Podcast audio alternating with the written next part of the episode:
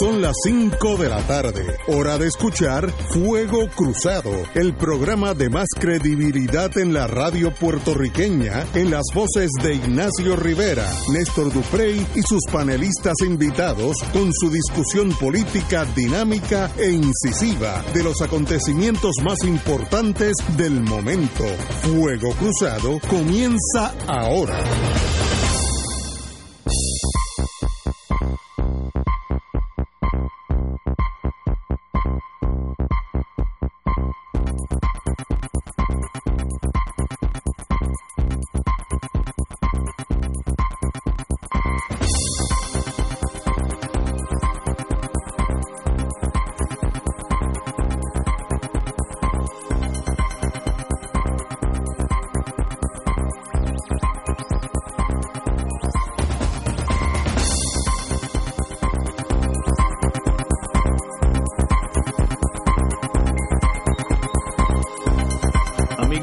Comenzamos en el día de hoy. Estos días son complejos, eh, así es que vamos a entrar eh, poco a poco y sin no dejarnos llevar por las emociones, que hay que hacer un gran esfuerzo por no, por no hacerlo.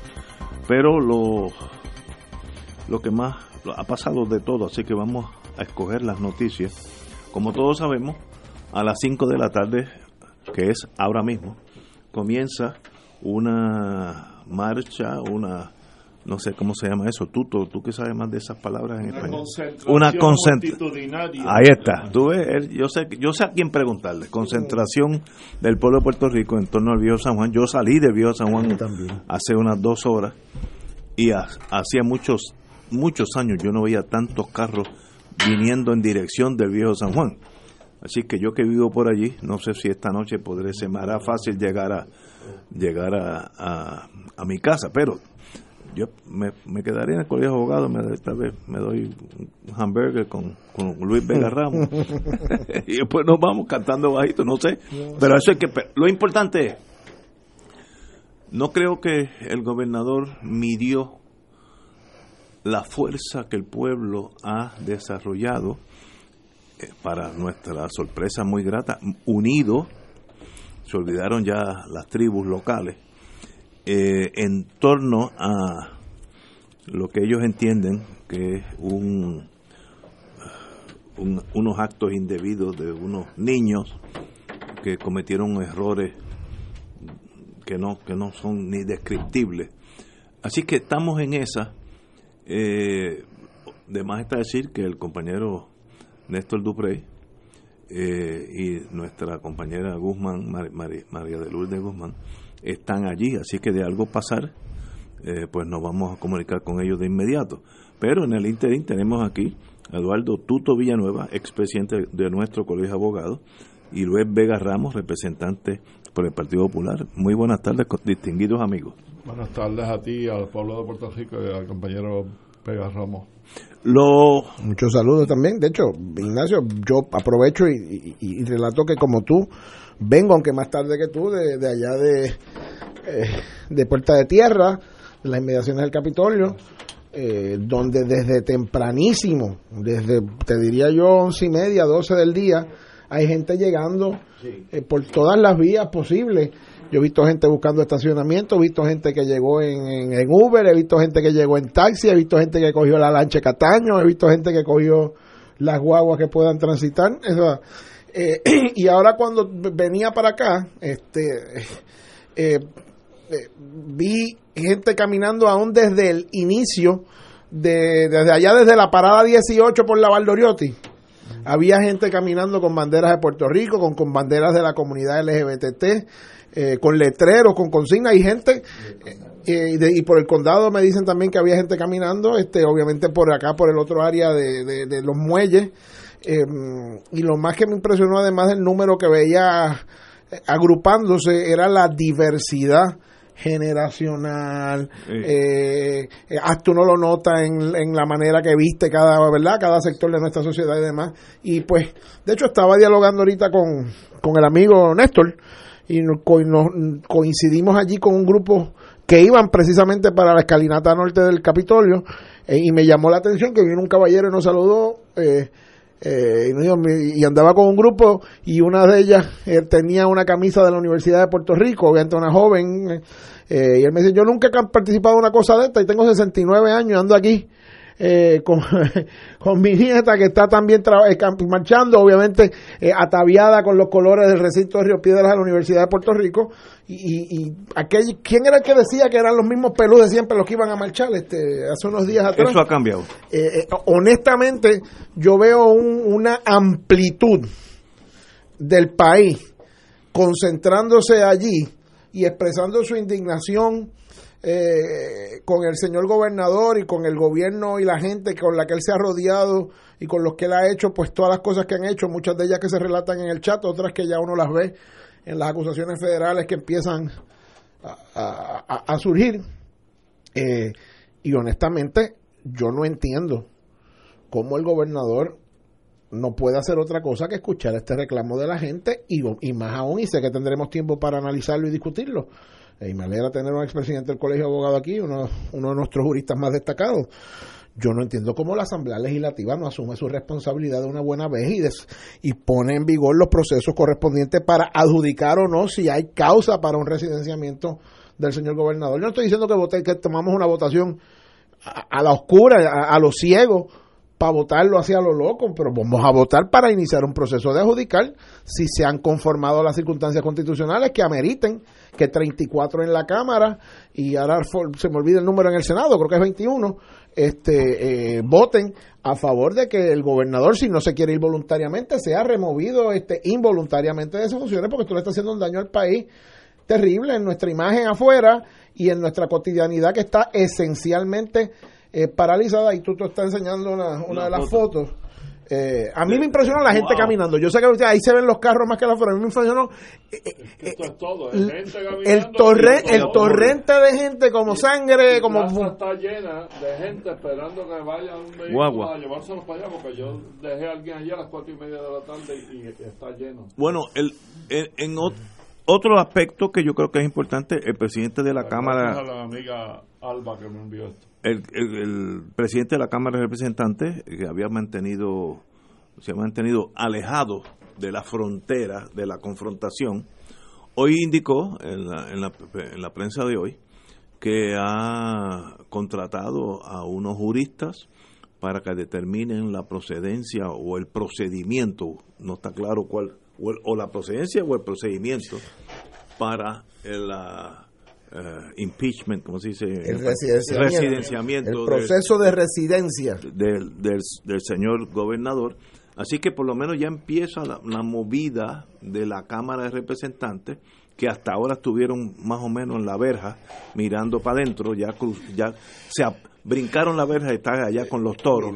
Y vemos eh, que bueno, esos juristas yo estoy seguro que escogerán gente de primera y llegarán a unas conclusiones las que sean. Vamos con calma, Ignacio, porque todos, todos, hoy la mañana vimos con algún grado de optimismo esa expresión de del presidente de la Cámara, Johnny Méndez, que un poco parecía regresarlo al lugar donde, donde se fue el viernes por la tarde, el domingo por la tarde, porque ustedes recordarán que el domingo por la tarde él llegó al caucus del PNP en la Cámara allá en Toa Baja, diciendo que había que ponerle un deadline al gobernador y que había que ponerle un plazo fijo para que tomara sus decisiones y si no se iba a actuar.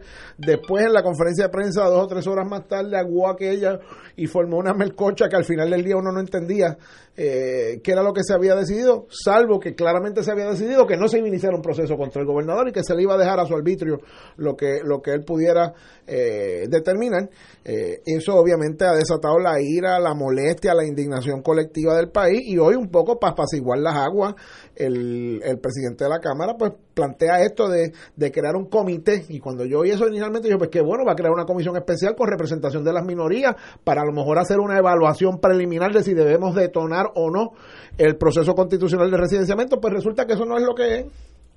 Resulta que él ahora va a nombrar un grupo de juristas. Él podrá oír consejo, pero ya dijo que la decisión de qué juristas se van a nombrar es de él.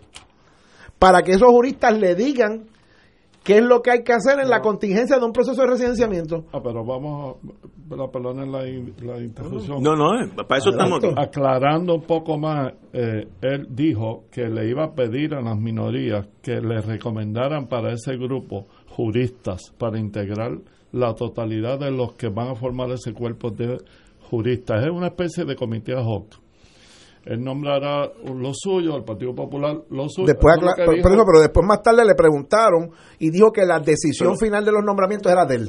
Ah, bueno, claro, porque se los recomiendan y él acepta o no acepta. Pero, él le va a pedir recomendaciones al Partido Popular y al PIB y de hecho ya, ya parece que empezó eso. Pero yo, pero yo quisiera que no nos ahogáramos en ese tecnicismo de si hay delito o no hay delito, porque eso podría servir para una evasión de una decisión que hay que tomar que yo creo que está dictada por el pueblo ya, haya delito o no haya delito.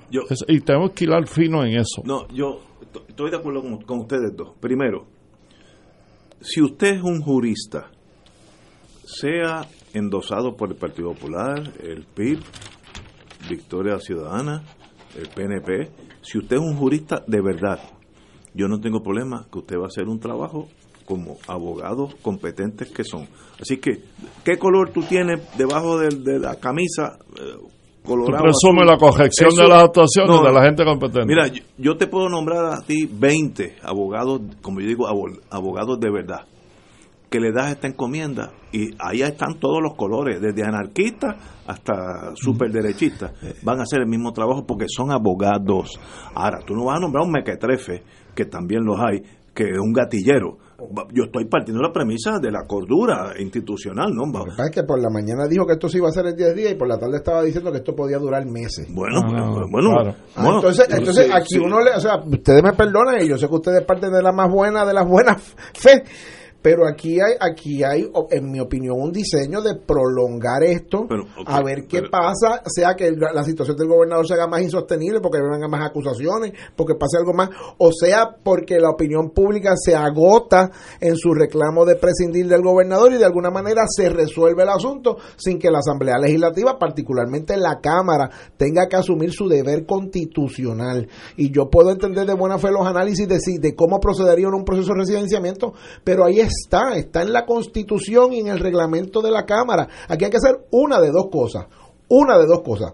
O hay una petición suscrita o varias peticiones suscritas por 34 miembros electos a la Cámara de Representantes pidiendo que se inicie el proceso formal de residenciamiento para presentar y dilucidar cargos contra el gobernador, o se crea una comisión legislativa puede ser especial o una de las permanentes, podría ser la Comisión de los Jurídicos, y se le da la encomienda de investigar si hay las bases para un proceso de residenciamiento. Lo otro es prolongar el juego. Pero ese es el detalle técnico. Eso que tú acabas de explicarles es el detalle técnico de qué es lo que procede para que se inicie el proceso de residenciamiento. Lo que pasa es que lo que yo quiero llamar la atención, algo que parece absurdo tal vez, pero quisiera intentar explicarlo, es que el pueblo ya empezó el proceso de residenciamiento. estoy de acuerdo. No el técnico, no el de la Cámara, no el constitucional, el político. Estoy, estoy totalmente. El que va a tener peso. Por eso, en parte, eh, perdona, Ignacio, este, en parte Luis tiene razón en una cosa. El diseño de José John, no necesariamente de la Cámara y el Senado, ni del Partido Nuevo, el de Rosselló es el que dice Luis, a ver si el tiempo pasa, la gente se cansa en la calle y mañana viene otra cosa que, distraiga y, se les quita y me aceptan a mí para, para dirigir en el medio de otra crisis que surja o de otro problema inmediato. Pero eso no es tan fácil. ¿Por qué no es tan fácil? Porque yo creo que la relación de Puerto Rico con Estados Unidos, jurídica, económica, política, es tan estrecha y lo que han dicho los tres poderes, legislativo, ejecutivo y judicial en Estados Unidos, que es que la soberanía está allá, en el Congreso, en manos de ellos, y que nosotros somos un territorio no incorporado y que no tenemos una soberanía independiente, ni siquiera una igual que la de los estados, es más, una menos que la de las tribus indias, eso es lo que han dicho en todos los últimos casos. Pues ese mecanismo político jurídico norteamericano empezó a correr. Mike Pompeo venía para acá ayer y suspendió su viaje hoy. Y si lo suspendió yo creo que es porque algo está pasando subterráneamente. Y alguien que se iba a ir a fin de mes, que se llama Luis Geraldo Rivera Marín, se fue hoy. Y alguien que estaba de viaje por Panamá, decidió regresar y venir hoy, que se llama Rivera Chats, y alguien que no hablaba hace tiempo, que es parte del grupo del supuesto Plan Tennessee, que se llama Carlos Romero Barceló, habló ayer diciendo que tenía que sustituirse a ese hombre. Y por eso estoy diciendo que están pasando muchas cosas bajo agua que el pueblo no las sabe formalmente pero que responde a esa presión política. Por eso esa manifestación de hoy, que es una especie de referéndum popular en la calle, es tan importante. Y estamos viendo las imágenes de inmensos tapones en diferentes áreas de acceso, aún con la estrategia de la policía de pararlos allí en el escambrón para que no puedan pasar más allá, como han hecho otras veces, crear un embotellamiento de vehículos para que mucha gente se regrese y no llegue. Hoy eso no va a funcionar, porque la gente decidió que si tienen que ir a pie desde el Irán Bison van a ir, y si tienen que ir a pie desde Plaza van a ir, y si tienen que ir a pie desde Muñoz Rivera van a ir, y ya están yendo. Estamos teniendo una manifestación multitudinaria que es el efecto de un referéndum popular en las calles. Se está pidiendo, aunque no exista recall, se está pidiendo que cese el mandato de ese gobernante, que ese gobernante ya es moralmente y políticamente ilegítimo por eso es que digo que eh, el presidente de la Cámara puede quedar hasta en desfase. Cuando le rinda su informe, su grupo de juristas. Puede ser académico. Sí, puede ser ya académico porque, ya el resultado político existe. Y es una táctica de evadir una responsabilidad por parte de los miembros de la Asamblea Legislativa. Cuando nos, que vamos para la pausa. Cuando nosotros juramos el 2 de enero del 2017, juramos defender al país, los miembros de la Asamblea Legislativa a Puerto Rico de todo enemigo interno o externo. Las acciones del gobernador, no digo yo del chat, la incoherencia de la conferencia de prensa de ayer, la enajenación de la conferencia de prensa de ayer, rayan en un atentado a la salud institucional del país. Pero bueno, vamos a una pausa y regresamos con Fuego Cruzado. Fuego Cruzado está contigo en todo Puerto Rico.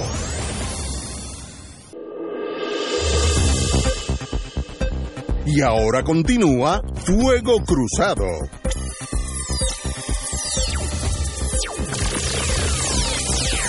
Regresamos amigos y amigas a Fuego Cruzado. A mí me enseñó un profesor de leyes, Alejo de Cervera, hace muchos, muchos años. Fue mi profesor, Extraordinario. Que me dice, a veces las cosas son tan sencillas que solo los abogados se equivocan. Tomás decía, hombre, porque lo dice la ley. Porque, dice, sí, porque lo dice el Código Civil. Pues a veces las cosas son tan sencillas que solamente nosotros podemos equivocarnos. Y yo creo que ya la vista de residenciamiento se dio y se adjudicó y este señor ya no es gobernador él puede quedarse en la fortaleza jugando Nintendo con sus amiguitos, pasándose cosas obscenas, como que parece que le gusta ese mundo. Eh, él se puede quedar ahí. Digo, en tierra el Partido Nuevo para posiblemente irreversiblemente. Pero yo creo que la, la, la vista de impeachment, residenciamiento, es académica, porque ya no es gobernador. Vamos a asumir, inarguendo, que este grupo de que el presidente de la Cámara va a movilizar juristas, vamos a asumir que son juristas de verdad. Y, llegan eh, honestamente a la conclusión de que no hay delito. Eso no, eso no quiere decir que pasamos la página y todo se olvidó y se queda y va a ser el, el candidato en el 20. No, no, aguanten, aguanten. Hay cosas de moralidad que no están en el Código Penal, que son imperdonables llamarle a una señora representante allá en Nueva York, Viverito, que es una... Eso mismo. Eh, eso mismo prostituta en el diminutivo. Versión abreviada. Exacto. Eh, decirle que fulanito es un eh, mama X, decir que un caballo que había sido accidentado por un automóvil dice el gobernador, he perdido el voto equino riéndose de esa tragedia. Mire, usted nunca ha visto un, un animal sufrir igual que nosotros. Y esa, ese, ese caballo sabía que habían que sacrificarlo y la, es igual que si le pegan un tiro a usted en la cabeza. Entonces, ese tipo de persona, olvidando de la cuestión jurídica, vamos a decir que no hay, no hay causa, no hay, no hay delito. Ese tipo de persona debe ser gobernador. No. Y eso, eso es lo que el pueblo ya adjudicó. Pero el problema ese veredicto ya se dio. Ah, que se quede ahí. Bueno, pues tiene los tanques y los aviones. Estoy pensando en una dictadura de esa chip y chape. Pues se queda. Eso no quiere decir que es gobernador. Ese señor no puede mañana caminar por la Plaza de las Américas. es verdad. No puede. Que, que vaya a la placita de aquí. Que sea hombre y vaya sin escolta. Que vaya allí para que usted vea. En otras palabras, él es no es el gobernador de nosotros, es un, un reo de la fortaleza y allí se tiene que estar ella hasta el 20, si, es que no pasa nada. Mientras él es un reo de la fortaleza y tú tienes toda razón en lo que dices y tú, también cuando dices, mira, aquí en la práctica ya la gente ha puesto, o sea, ya la gente le presentaron la prueba y votó y adjudicó.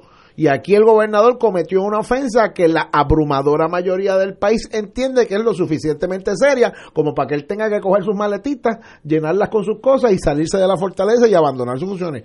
El problema es que en la, en la práctica y en el derecho las sigue ejerciendo.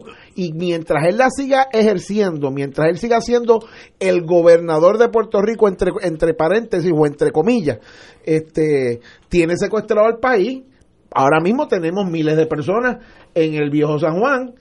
Tú me estás recordando que en distintos puntos de la isla también se están llevando a cabo una serie de manifestaciones.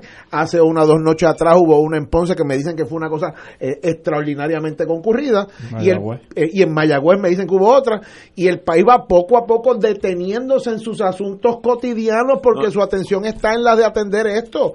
y lo mismo pasa con los esfuerzos que Puerto Rico tiene que hacer, por ejemplo, con los asuntos de la recuperación de María, con los asuntos que tenemos todo pendientes. Está paralizado. Pues todo está paralizado, hasta, hasta Little, ¿cómo es que le decía Donald Trump a Julio? Hasta, hasta Little Marco hoy está diciéndole a, a, a, Little Ricky, mire, usted tiene, usted tiene que eh, de paso, de paso, René Pérez, Bad Bunny y Tommy Torres se están dirigiendo se dirigen a los presentes en el Capitolio. y ya está, ya, está René, ya está René Pérez, calle 13, está Tommy Torres, está Carla Monroy, está Siete, está Molusco. Mira, me pasan una, eso que estábamos hablando, con, que tú te lo mencionó, me pasan una notificación de que miércoles 17, que eso es, eso es hoy, ¿verdad? Ahora mismo a las de las 7 de la noche en la Plaza Cristóbal Colón de Guaynabo, de Guayama, perdón, Guayama, perdóname, Eduardo Cintrón, perdóneme, alcalde.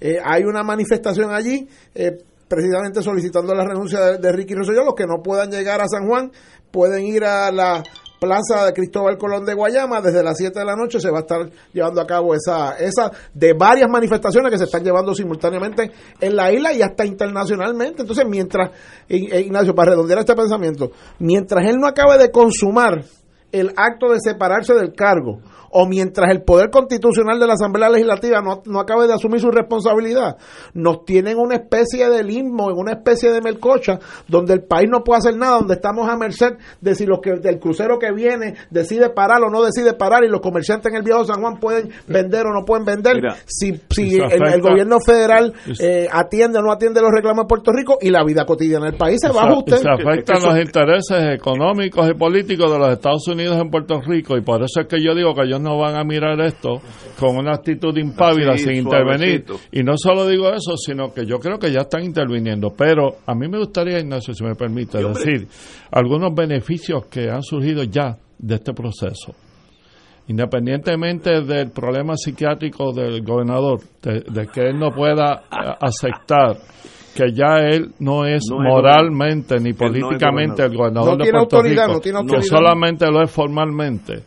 Él eh, merece toda la compasión, merece toda eh, la pena que se pueda tener, eh, merece que le brinden toda la ayuda, digo yo en serio, médica, psiquiátrica, para que resuelva su situación a nivel privado. Lo que está diciendo Luis es muy importante, porque una cosa es el ciudadano privado que tiene derecho a ser rehabilitado, a arrepentirse, a recibir ayuda para ser funcional como profesional, como padre de familia, como amigo. Y él tiene todos esos derechos humanos como los debe tener cualquier persona. Y otra cosa es el funcionario público, que alguien con esos problemas y esas deficiencias de personalidad tenga en sus manos el poder del Estado para perseguir opositores, para discriminar, para poner en juego movimientos en agencia para sacar de su puesto a alguien, para neutralizar funcionarios federales, que es de lo que se habló en el chat, que alguien así se diga en su cara como primer ejecutivo que tienen ganas de darle un tiro a la alcaldesa y ni siquiera llame la atención. Mira, eso puede sonar una amenaza, eso puede ser delito, aunque sea mi adversaria. Eh, yo estoy opuesto a que tú menciones ni remotamente la posibilidad de que le des un tiro a alguien. Pues alguien que no puede hacer esa diferenciación, ¿Tú sabes cómo el Supremo ha definido esa conducta, Ignacio? Tú has leído montones de casos de INRE, de abogados, que son desaforados hasta por un delito menos grave, porque dicen que implique depravación moral. Y el Supremo ha definido lo que es depravación moral como aquella situación mental en que una persona no puede distinguir lo bueno de lo malo, lo correcto de lo incorrecto, lo moral de lo inmoral. Y ha llegado a tal grado de enajenación que no sabe lo que es eh, ético hacer. Eso es depravación moral. Por lo tanto, no se necesita que eh, él se le permita desde el ejercicio del poder del Estado maniobrar para quedarse en el puesto. Y entonces, por eso digo que los beneficios que hay de esto es que el pueblo, que no es un grupo de juristas ni de abogados, por intuición casi popular, ha dicho, existe un derecho a la intimidad, que es a yo tener la preferencia sexual que yo quiera en la intimidad como adulto, y, y, y yo estar en el partido político que me dé la gana, que es el derecho de asociación, y yo poder expresarme sin que me persigan en mi trabajo. Y existe un derecho a la dignidad del ser humano, que quiere decir, si yo soy gordo, si yo soy feo, si yo soy tartamudo, si yo no soy demasiado inteligente, nadie tiene derecho a burlarse de mí, porque está violando mi dignidad como ser humano, que es inherente a todos los seres humanos. Y yo digo que el caso ya del gobernador, es un problema de ego. Él no quiere ser el primer gobernador que no termina el cuatrenio, porque ni siquiera sus ayudantes están eh, contribuyendo a capacitarlo para que sepa que hay gente mucho más capaces que él, con tareas mucho más complejas que él y de mucho más prestigio que la de ser gobernador de esta colonia.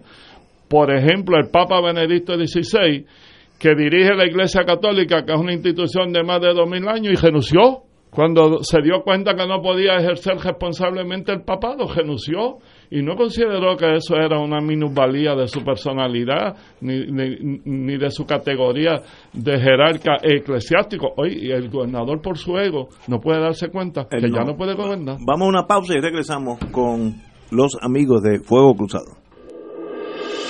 Esto es Fuego Cruzado por Radio Paz 810 AM.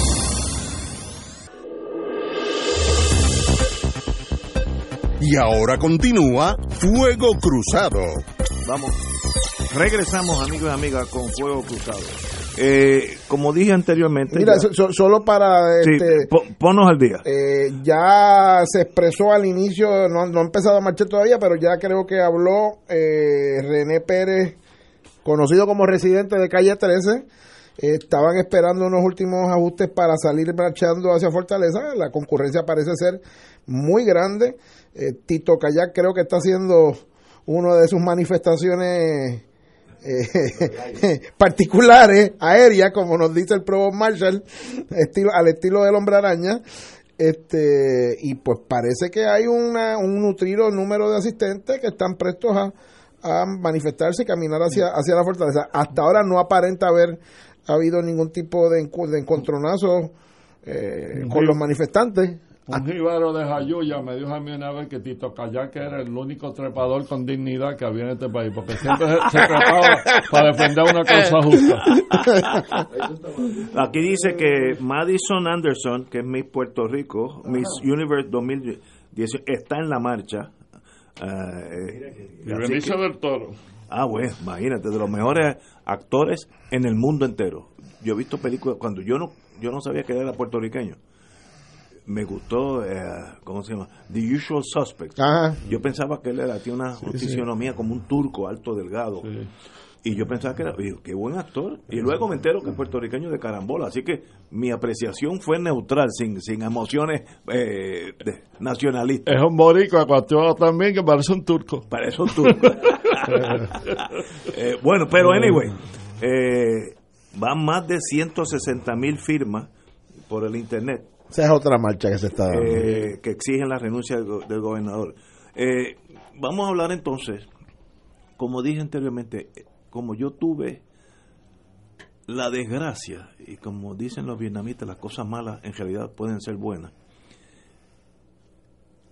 Qué bueno que salió toda esa basura para afuera. Y si no hubiera salido, ah, si, estos, si estos muchachos no se hubieran, no hubieran sido tan torpes de mandarse eso por, por Telegram, que lo hubieran hablado, siguen siendo igual de cretinos, pero no nos hubiéramos enterado. Así que qué bueno que salió esto y, no, y ya casi todos se fueron, eh, excepto el gobernador, el gobernador dice que no se va porque fue electo bajo una tesis. Me gustaría ver el abogado que le escribió esa tesis a él, pero bajo una tesis que a mí me eligieron, así que aunque yo mate gente, yo sigo aquí hasta el 2000. esos muchachos eran muy curiosos, yo, yo todavía estoy tratando de entenderlos y no los entiendo porque aplicaban un principio bastante novedoso, que es que el fascismo clandestino hay que hacerlo público. E-, ellos eran unos fascistas actuando en el clandestinaje, pensando que el Estado es supremo y ellos como representantes del Estado son supremos y que tienen eh, un, privilegio, una facultad de que fueron unos escogidos para recibir el poder político y ejercerlo y enriquecerse con él y burlarse de todo el que pensara contrario o de todo el que tuviera rasgos distintos, pero sabían que no era presentable en sociedad decir eso esa teoría fascista de supremacía del Estado y de los representantes del Estado, ellos sabían que no la podían decir públicamente porque entonces no ganaban elecciones. Y por eso ese fascismo operaba clandestinamente, pero su ego, su necesidad de que los reconocieran como eh, intelectuales, como gente ingeniosa, como gente superior, pues los llevó a ponerlo en un telechat y el telechat convirtió su fascismo clandestino en público, y gracias a Dios que eso pasó. Qué bueno que pasó, porque vemos que eran gente de segunda o tercera clase emocionalmente en torno a los cadáveres que hay en ciencia forense, que los buitres no, nos pueden ayudar. Pues quiere decir que los buitres se van a quedar, se van a comer el ser humano y van a dejar los huesos nada más. Eso en manos de la dirección de un país con eso nada más es que ya hay causa, eso es regla 6 en lo criminal, usted ya va, a ser acusado. Olvídese de lo luego, los abogados empezamos a hablar cosas técnicas en latín y nos mm. confundimos. No, mm. si usted piensa así, de los cadáveres de los puertorriqueños que se lo coman los buitres, usted no merece ser puertorriqueño, ni, ni vivir aquí como ciudadano, mucho menos como gobernador. Y todas las que se dice allí, las malas palabras con las personas obesas, los amigos eh, que resulta ser este muchacho bendito que yo creo que uno cada uno se conmueve con lo más que le llama la atención. Resulta ser que este muchacho obeso que el gobernador saluda y después lo humilla en el en el chat con su camarilla es un activista muy reconocido y muy militante de su partido nuevo progresista. Eh, no hay lealtad. Eh, y, y, muy conocido entre las huestes del PNP, que rápido ya he escuchado que hasta el alcalde del ARE, que es del PNP, salió en su defensa. Y entonces el, el muchacho parece tener una nobleza o una adhesión tan grande que le permite hacer el ejercicio este de que el gobernador vaya a hacer todo un, un, un embeleco publicitario eh, para pedirle perdón este y, para abrazarlo como, como si hubiese sido un chiste. Yo creo que lo que hombre. Eh, para ellos es un chiste. Cuando la Asociación de Exalumnos de Marista tiene que tomar distancia de su compañero egresado y decir no nos representa y nosotros también estamos a favor de que renuncie, pues tú estás eminentemente solo y eso salió hoy este eh, y, él no lo acaba no lo acaba de entender él ha despegado. Entonces vuelvo a lo de ayer él, ha despegado de la realidad y si está fuera de órbita le toca a la Asamblea Legislativa asumir la, la responsabilidad que tiene constitucional de mantener el país a flote. Si él no está capacitado para entender lo que está pasando en el país y que sus fallas y sus errores son irremediables en términos de, de poderse mantener en la posición que hoy ocupa podremos perdonarlo todo lo que querramos y y si es genuino y, es sincero y debemos pero el que el que se le perdone no equipara a que se quede en el cargo. Ha demostrado que está incapacitado en todos los ámbitos para ejercer esa función. que se le perdone y otra que se le condone. Pues no se puede condonar esa conducta. Yo ninguna de las dos. ¿Cómo estos señores en blanco y negro dicen vamos a salir de la esposa de Juan Dalmao porque es independentista? No, no, no, no, no dicen eso. ¿Cómo, cómo, cómo ese... un operativo para que la saquen de allí. ¿Cómo ese... Eh, ellos, usan, ellos usan una palabra ofensiva contra el senador Dalmao. ¿Cómo se atreve a hablar cuando la esposa de él gana tres veces más que ese pelafustán es lo que dicen de él, que es una gran ironía, porque una de las cosas que el gobernador Rosselló se vanagloriaba el año que el año pasado era que él había sido el primer gobernador que dice que había firmado una ley de equidad en paga para las mujeres en todas las todas las horas, entonces critica a un funcionario público porque su esposa alegadamente eh, genera una remuneración mayor que la de él. Pero la razón que estos eh, fascistas quieren salir de ella. Es por su ideología, lo dicen en blanco y negro, porque es la esposa de Juan Dalmao, eh, obviamente Pipiola.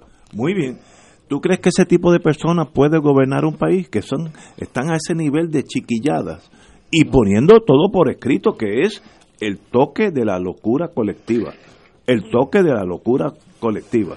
Eh, sencillamente. Fíjate, Ignacio, eh, intentando de nuevo hacer un poco el ejercicio de psiquiatría política que es, es, imposible Es, imposible no intentarlo porque uno está en este programa tratando de entender problemas complejos y de que el pueblo los entienda.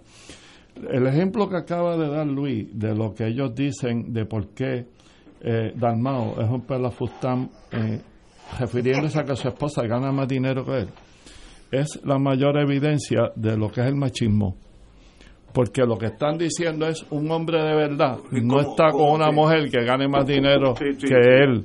No es suficientemente hombre si su mujer gana más dinero que él. O la mujer no debe ganar más que un hombre. O, a la inversa al contrario censo al marido que le pasa eso es un pelafustán. Pues que, lo que probablemente quieren decir es otra cosa. quieren decir.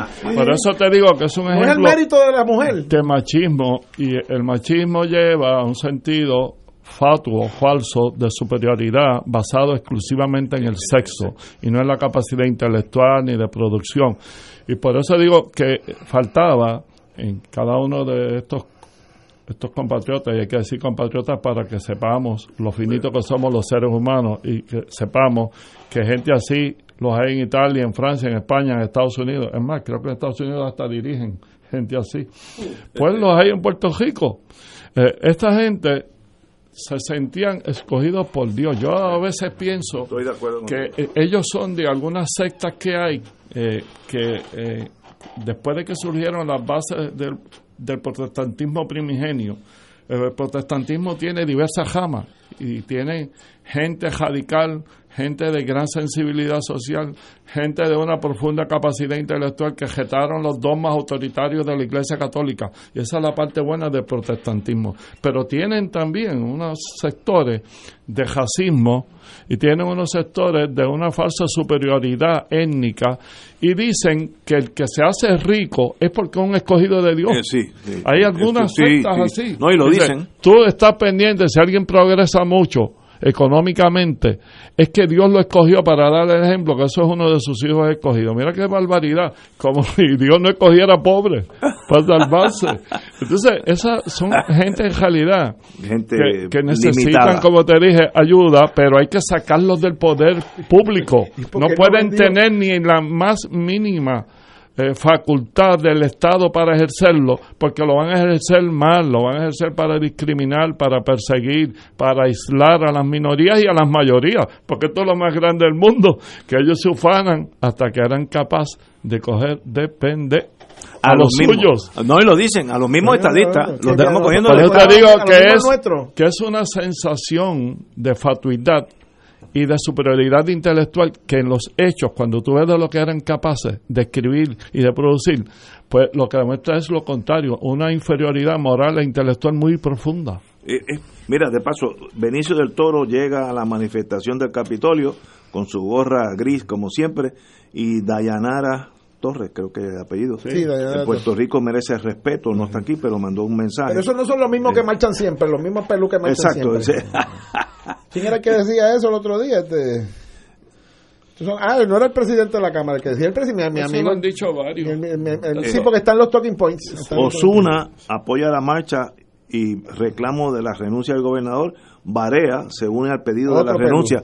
Exactamente. O sea, esto es Island Wide, esto no es lo mismo. Ellos quieren decir, estos son un montón, ya mismo sale Fidel Castro, son unos comunistas que lo mandó Cuba, por tanto, este voten por mí porque lo que estamos defendiendo es el comunismo. Eh, ¿Sabe? Señores, suave, no, no pueden estas personas, el carácter moral de su espíritu los inhabilita para estar en la dirección de nada. Yo no los pondría ni a cargo del, del estacionamiento de Viejo San Juan. No tienen la discreción de ser ecuánimes aún en eso. Y si eran gobernadores, o son, pero ya no lo son. Eh, ah, ese señor está viviendo una vida ficticia dentro de él mismo. Independientemente de la situación del estatus colonial de Puerto Rico y la, eh, eh, la posición del gobernador. Usualmente cuando el gobernador te llama para, mira, necesito que me ayudes en esta obra benéfica o en este proyecto, de, uno siente una obligación casi moral decirle, gobernador, aquí estoy, ¿en qué le puedo ayudar? Aún uno en la oposición y pasó al principio de cuatro años cuando se trataron de hacer unos esfuerzos en Washington, que él convocó a un montón de gente y todos de alguna manera u otra. O sea, e, esa posición, porque nos representa a todos, aún los que nos oponemos filosóficamente a las políticas del gobernador de turno, nos convoca que si el gobernador de buena fe hace un llamado para que lo ayudemos en algo, tratar por lo menos de ayudarlo. ¿Quién va a ayudar al gobernador ahora? ¿A quién puede convocar Ricardo Rosselló a que lo ayude a hacer nada por Puerto Rico? ¿Quién se quiere sentar con Ricardo Rosselló a hacer nada? O sea, el gobernador no entiende que aunque tenga el papel que dice que es gobernador, ha perdido la esencia de lo que es su posición, que es el que puede convocar al país a tratar de empujar unos proyectos en común, unos proyectos colectivos. Ahora no hay nadie que se respete a sí mismo, no digo yo que esté dispuesto a ser parte de su gabinete que esté dispuesto a sentarse con él a coordinar asuntos por el bien de Puerto Rico, porque es una persona que se ha descartado a sí misma. Y mientras más rápido él lo entienda, o los legisladores del PNP lo entiendan, mejor para el país. Yo tengo una tesis contraria a lo que dice el compañero, contraria en su actitud. Para moverlo de ahí hay que buscar un bulldozer o, o, impeachment. No hay otra forma. Pero vamos a una pausa y regresamos, regresamos a este tema. Fuego Cruzado está contigo en todo Puerto Rico.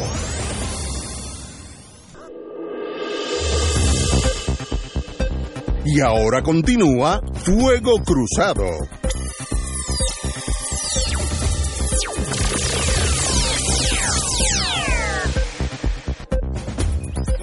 Regresamos amigos y amigas, continúa la marcha por el Viejo San Juan, lo, mantendremos al tanto de las cosas que están sucediendo.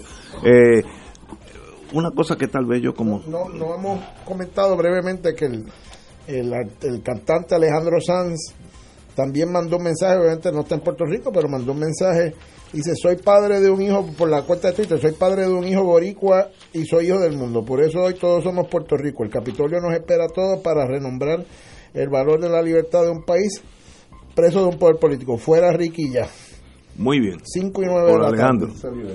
Eh, de paso, ya ha habido dos barcos llenos de turismo, eh, unos 5.000, 6.000 turistas que no llegaron a Viejo San Juan porque los capitanes, con mucha razón, dijeron vamos a seguir para San Martín o Santa Cruz o donde sea, porque allí no hay un ambiente hostil y es, eso es parte de la obligación de un capitán, es velar por su, por su tripulación, en este caso, o pasajero. Así que esto va a seguir así, cuesta abajo como Gardel, una de las industrias que iba extremadamente bien, le, estamos haciendo daño hasta eso.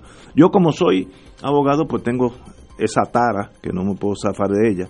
Ah, el gobernador dijo en estos días que él hizo un estudio eh, y que eh, ese estudio lo, lo exoneró y por tanto pues eso le da la valía para quedarse allí pues obviamente eso depende de la Cámara y del Senado pero pero eh, se queda allí hasta el 20. Luego dijo, bueno, luego del 20 el, pueblo eh, determinará qué hacer. Bueno, él sabe que si se queda allí en el 20 va a recibir la catástrofe eh, política más grande en la historia de Puerto Rico, pero eso es aparte. Pero como él es, como es. Su ego le dice que no. Exacto. Que, es posible, que es posible, él dice que él es un imán de atraer voto y que es posible que él pueda convencer al pueblo y hacer lo que olvide y mire y pese las cosas que él ha logrado hacer en economía. No, no, ya, estamos viviendo, estamos viviendo todo este progreso. Eh, ahora, él dijo que hizo un estudio con unos juristas y que estos abogados eh, hicieron un, un, estudio legal y lo Que no dijo quiénes eran. Ok, vamos, vamos a jugarnos claro. Yo tengo dudas que ese estudio exista. Ahora, la forma más fácil de que yo me calle es que él lo tire a la prensa. Mire, este es el estudio donde el licenciado, estoy estoy seguro que será. Ignacio Rivera. No, no yo, yo, yo no fui. ya uno descartado. uno menos uno. A Tuto ni le pregunto. Aquí, aquí hay, es más, aquí hay cuatro. No, no se puede pelear en las estaciones. no, este. al patio. Pero dudo que exista. Y segundo, si existe, publíquelo. Pues mire, yo de la mejor buena fe contraté al, licenciado Emerson eh, y me dio, pues él de Oklahoma City y me dijo, aquí está. Eso, eso es legal. Dice, no, pero es que es privado. Eso es irrelevante si es privado o no. No, pero además es lo que yo digo, que significa ahogarse en los tecnicismos. Porque eso es decir que la única razón que hay para sacar a un gobernador de Puerto Rico de su puesto es que hayan incurrido en delitos criminales. y yo estoy sosteniendo aquí en este micrófono que aunque no lo diga la Constitución directamente, lo dice implícitamente. ¿Qué dice? Dice que el gobernador está como jefe del Poder Ejecutivo para cumplir y hacer cumplir las leyes. ¿Y qué dice el artículo 2, que es la Carta de Derechos de esa Constitución que juró el gobernador defender? En su sección 1 dice que hay que respetar el derecho a la intimidad y a la dignidad de los seres humanos. Y si frente a un gobernador o una gobernadora de Puerto Rico, un grupo de sus funcionarios sobre los cuales él tiene poder formal y poder político, las dos cosas, amenazan con pegarle un tiro a alguien, se burlan de la preferencia sexual de alguien, insultan la reputación moral de alguien, insinúan que la mujer de alguien no es de un solo hombre, sino de varios hombres. Todo eso está en el chat. ¿ah? Yo no estoy dando aquí opiniones subjetivas, estoy dando datos. Ese gobernador ha incumplido su deber de hacer cumplir las leyes, que es que se respeten esos derechos humanos y constitucionales de la gente, aunque sean contrarios a uno. Se supone que el ejecutivo de un país es un ente unificador mientras dure el ejercicio de su puesto y tenga el poder del Estado en sus manos. Por eso digo, esto no se detiene en el hecho de si cometió o no delito. Yo no quiero anticipar ese criterio, porque yo estoy nombrado a una comisión que está haciendo un estudio sobre ese tema de parte del Colegio de Abogados de Puerto Rico. Pero lo que yo estoy diciendo aquí, más allá de esa comisión y más allá de los tecnicismos que nosotros estamos discutiendo, es que aun si no hubiera ni un solo delito, en esas expresiones que se hicieron en el chat y esas admisiones de operativos para marcar personas y para que se muevan en agencias para sacar a alguien de su puesto, eso constituye violaciones grasas a los deberes del puesto y no justifican que él se mantenga en el poder si incurrió en esas violaciones crasas. a eso es a lo que me refiero. Yo quiero volver al ejercicio este de la opinión legal o de los juristas que el gobernador pidió. Eh, con la cual él, con la cual eso y la eh, autoevaluación que él hizo fue suficiente para él autoexonerarse, como se autoexoneró ayer y se, y se perdonó a sí mismo y, y verdad y, se dio un buen certificado, un certificado de buena conducta que me imagino que habrá firmado el jefe de su escolta, el comisionado Escalera, porque yo no sabía eso, me enteré recientemente que cuando Ricky era primer hijo, no gobernador, quien lo escoltaba era el hoy comisionado de la policía, Henry Escalera. Ah, pues tiene un mal Ah, pues, pues, pues, pues, exacto. Pero vamos, vamos a esto. Hoy, en otro bochornoso espectáculo, que claro, está un poco diluido por este eh, éxito de la marcha, se ha dado el, la ronda de los castigados en, en el Departamento de Justicia donde todos como nenes castigados han tenido que ir a entregar el, teléfono a la secretaria de justicia y a la jefa fiscales. Por allí fue Gerandi, creo que fue Orona diciendo yo te lo entrego después porque no quiero, no te lo puedo entregar ahora. Están como los nenes cuando los castigan y dicen, si te portas mal te voy a quitar el juguete. Pues han tenido que ir todos allí a entregar el teléfono al Departamento de Justicia, que yo no sé si es el mejor lugar para entregarlo, ¿verdad? Este, pero eso pues harina de otro costal, pero a la salida de su eh, reunión con los funcionarios del Departamento de Justicia, el secretario de la Gobernación, Ricardo Gerandi, eh, toda la prensa relata que salió, y lo, y lo he leído en varias de las reseñas que han sido publicadas en las últimas horas, la palabra que usan es descompuesto. Cuando le preguntaron sobre interioridades del chat y le preguntaron sobre una serie de cosas, y a la pregunta de quiénes, de, de cuáles eran los juristas y que habían concluido los juristas que el gobernador citó ayer, él dijo que él no sabía nada, que él no tenía conocimiento de ningún estudio de los juristas, ni quiénes eran los juristas. O sea, si el secretario de la gobernación, oye... O el jurista, ya se habla de Bueno, por eso, tú, tú, a lo mejor tú puedes entonces echar un poquito de luz ahora cuando yo termine esta reflexión. Si el secretario de la gobernación, que fue uno de los dos sobrevivientes de la masacre del sábado, sea, el sábado nada más sobrevivió el gobernador, que se autoperdonó él mismo, como de, se autoconfesó y se autoperdonó él mismo solito, con sus propias manos. Y los otros dos que sobrevivieron fueron Gerandi y Maceira. Este, eh, si uno de esos dos supervivientes no puede hacer referencia alguna a cuál es el, él o los juristas que exoneraron al gobernador en los méritos eh, legales del asunto. Pues tú sabes que estamos hablando, esto, esto es un ejercicio de espejo y humo. Esto es un ejercicio de qué es lo que hay que decir o cuál es la foto que hay que tomarse, cuál es el tweet que hay que bajar para tratar de zafarnos de esta, de, de, esta cosa que nos ha caído encima como si fuera el sino que le caía a los héroes de la, de la mitología y los clásicos griegos. O sea, cualquiera diría que este es un hombre víctima de los dioses griegos que bendito están eh, eh, enfunchados con él. Mire, no, todo lo que está pasando son por actos, acciones, omisiones o instrucciones de Ricardo Rosselló. Estoy totalmente de acuerdo. Son las 6 de la tarde, 18 horas. Continúa la marcha bien, bien grande en el viejo San Juan. Vamos a una pausa, amigos. Fuego Cruzado está contigo en todo Puerto Rico.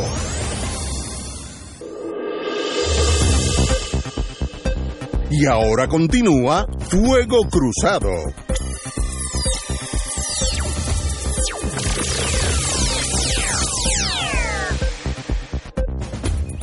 Amigos y amigas, tenemos noticias ya de, Como tenemos aquí un miembro de la Cámara, pues tenemos noticias de la Cámara. Estamos adentro, como decían. No puedo asumir este indulgencia que no son mías. No, y no solo la certeza sí, porque está publicada por un medio reputable, que es Primera Hora que sube una nota ahora hace escasamente siete minutos, donde dice que el presidente de la Cámara nombró a los abogados Francisco Reyes, Luis Enrique Rodríguez y Enrique Colón Santana para evaluar el controvertible chat de Telegram que mantenía el gobernador Ricardo Rosselló Nevares con sus más cercanos asesores y establecer si se puede iniciar un proceso de residenciamiento o no.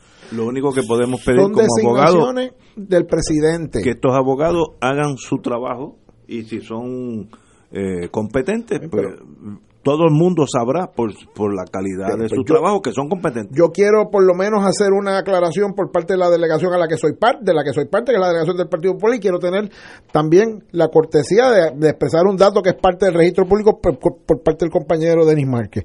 El compañero Denis Márquez contestó una carta objetando el mecanismo del comité, pero adelantando que la recomendación o la designación del Partido Independentista Puertorriqueño era el profesor de Derecho y reconocido constitucionalista y buen amigo, eh, de hecho, de este programa también, Carlos Gorrín Peralta. Excelente jurista. La delegación del Partido Popular Democrático no sometió ningún nombre y, y hoy tuvimos deliberación, tuvimos una especie de caucus precisamente para reaccionar a esto, conversamos sobre la situación advertimos sobre lo que nos parecía que eran las fallas de este proceso, que yo un poco las repetí al inicio de este programa. Así que estas son designaciones unilaterales del presidente. Yo no puedo hablar sobre las capacidades o no de los tres compañeros que se, que se anuncian, pero estos son los tres asesores del presidente para el presidente y por el presidente de la Cámara. Que no se crea ahora un espectáculo que esto de alguna, de alguna manera sustituye los, la responsabilidad constitucional que tiene la Cámara para ver esto por la Cámara y con plena representación de las minorías, eh, porque eh, yo no descarto que dependiendo de la tarea que se le asigne a esa gente, a esos compañeros, haya o no que hacer un reclamo eh, de, de, participación equitativa de las minorías a la luz de la jurisprudencia de, de Silva versus Hernández Agosto de allá de 1986. Si son buenos juristas, uno se da cuenta por el trabajo que van a hacer. Así que el destino ahora los tiene a ustedes tres, mis queridos amigos y abogados, en la mira. Ustedes pueden hacer un cover-up y la historia los recordará como eso.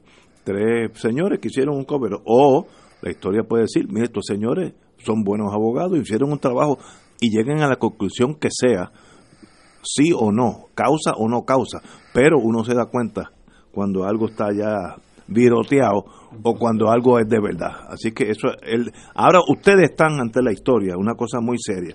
Oye, y, perdón. Sí, yo sigo con, con, algo que he intentado hacer a través del programa, porque eh, yo no quiero que nos empantanemos, Enrique José y yo, y su problema, como yo he dicho, de psiquiatría política. Yo quiero que miremos para el futuro, para que no se repita un ejercicio como este y una mala experiencia como esta. Eh, yo creo que esto le enseña al pueblo de Puerto Rico que no confíen en los llamados expertos, analistas de radio, de televisión, de periódicos, eh, como si ellos son los únicos que tuvieran el monopolio y el conocimiento de la política y eh, sigan ciegamente las recomendaciones de esos llamados expertos en la política, que el, eh, pueblo en los 78 municipios del país haga su propio ejercicio de cada día intentar saber más sobre los candidatos de cada partido. ¿Por qué digo esto? Pues porque independientemente de que usted sea estadista, estado librista, autonomista, independentista, anarquista, del PNP, del Partido Popular, de Victoria Ciudadana, del Partido Independentista Puertorriqueño, del PPT o del MUS. Independientemente de eso, es cualquier ciudadano puertorriqueño o puertorriqueña que le pregunten en cualquier municipio de Puerto Rico cuáles son los cinco problemas fundamentales de Puerto Rico, aparte del estatus que para mí es el principal porque no mandamos en nuestra tierra y no podemos tomar decisiones por nosotros mismos, pero de lo que quiere decir con la, con la administración del presupuesto, con prioridades, con lo que son servicios esenciales, estoy seguro que dirían educación, salud, vivienda, empleo y seguridad pública. Básicamente. Entonces, estos son los top five. Entonces, uno ve a los candidatos que cuando se le hacen entrevistas y no se le dan preguntas de seguimiento, la mayoría de ellos no puede decir qué plan estructurado tiene para desarrollar un sistema educativo que responda a las necesidades del pueblo de Puerto Rico. No puede decir qué plan tiene para que la salud sea un servicio que esté accesible a la inmensa mayoría de los puertorriqueños y no lo controlen las aseguradoras como ocurre ahora. No pueden decir cómo se van a mejorar las cientos y cientos de miles de familias que no tienen una vivienda digna para vivir, que no pueden garantizar su derecho ni a la intimidad, ni a la dignidad, ni a la seguridad, ni a la salud, porque ni siquiera su vivienda se lo garantiza, no solo por toldo, sino porque están viviendo hacinados, porque están viviendo en un lugar donde los ratones se meten, las cucarachas se meten, no hay ninguna higiene. Y eso lo tenemos por cientos de miles en Puerto Rico. No pueden decir cómo se va a generar empleo, que no sea empleo parcial y que no sea un empleo restringido a las posibilidades de que se respete el principio de mérito. Aquí se ha dicho públicamente por políticos que no pasa por la comisión de nombramiento de nadie que no sea PNP y eso se ha dicho públicamente, sin que nadie se sonroje siquiera. Eh, y no pueden decir cómo van a garantizar la seguridad pública, cómo van a hacer para que el cuerpo de la policía no sea un cuerpo paramilitar, cómo van a hacer para que el cuerpo de la policía se entere de que la gente tiene derecho a la libertad de asociación, de expresión, a pedir reparación de agravios, a que no importa que tenga el pelo largo, o tenga barba, o tenga pantalla, o, tenga tatuaje, eso no lo convierte en un delincuente. Y puede ser que esté frente a una persona que es más decente que alguien que esté enchaquetado o con un traje elegante y unas prendas y una cartera de última moda. Eh, no pueden decir eso porque no lo han estudiado y porque aquí hacen debates para la gobernación donde entremezclan todos estos temas y le dan un minuto para responder a cada uno o minuto y medio y eso no sirve para nada porque el pueblo no puede obtener información.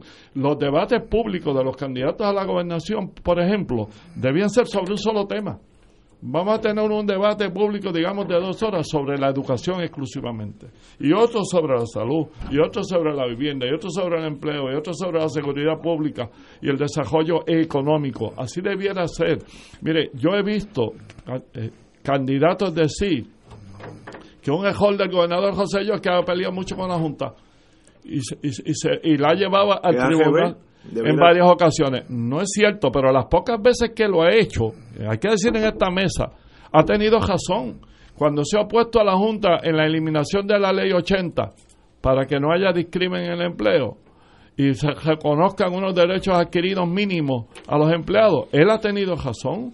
Y cuando se ha opuesto a la Junta para que no se elimine el bono de Navidad porque eso es una medida recesionaria y quita dinero del mercado y desestimula la economía, ha tenido razón. Y cuando ha dicho que va a pelear con la Junta para que se respete la pensión de los empleados públicos, ha tenido razón. Entonces, esos que critican, ¿qué es lo que están diciendo su silencio? Ah, si yo estuviera, yo no hubiera peleado con la Junta, esas cosas. Pues ahí usted tiene un candidato para sacarlo del medio y, eso es lo que estoy yo tratando de decir. El pueblo tiene que pensar que el conocimiento de la política y de la administración pública no es privativo de los analistas, ni de los políticos siquiera, que cada uno del que se meta en una caseta debe de tener conocimiento mínimo del programa de cada uno de los partidos políticos y de qué propone cada candidato para que no se repitan José Yato para que no se repitan otras malas experiencias que hemos tenido en el pasado de gente que lo que han hecho es quitarle derechos a este pueblo, empobrecer a este pueblo y hacer que una costra pequeña de oligarcas, un grupito elitista que se siente predestinado por Dios para la riqueza, sean los que ejerzan el poder político.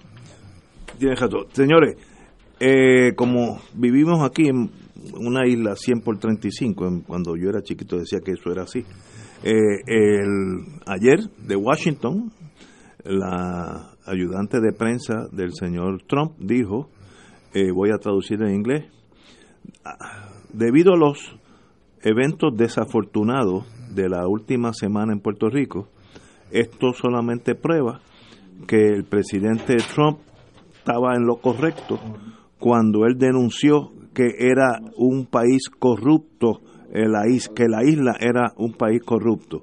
Eh, dijo, dijo, eh, continuamos committed, continuamos dedicados a la recuperación de Puerto Rico y a proteger los, los taxpayers en Puerto Rico de, de la corrupción y abuso financiero por el Estado. En otras palabras, estamos en la página de Cheo en la, en la White House y tal vez con razón, porque lo único que están diciendo, allá hay mucho corrupto, mire lo que pasó con, con, las dos agencias que bregan con más dinero, eh, educación y la tarjeta de salud. Eh, que de los cinco servicios esenciales que te dije. Pues ahí se fueron dos. Ah, bueno, anyway, eh, hay una noticia aquí que uno que es más uno digo, yo digo cristiano en el, en el lexo grande, pero un ser humano eh, que es uno, a mí me da pena el sufrimiento humano, eso eso es cristiano básicamente. compasión. O compasión. El secretario de la gobernación, Ricardo Gerandi, no pudo contener sus emociones el miércoles cuando se le preguntó sobre el impacto de la situación ha tenido en su familia. Humanamente, ¿cómo ha sido este proceso para usted? preguntó un periodista. Cito, extremadamente difícil a nivel personal y para mi familia. Eh, este señor salió hoy del Departamento de Justicia, donde entregó su teléfono, su teléfono celular, como parte de la investigación que hace eh, Justicia, que eso empezó hoy, en torno a Telegram.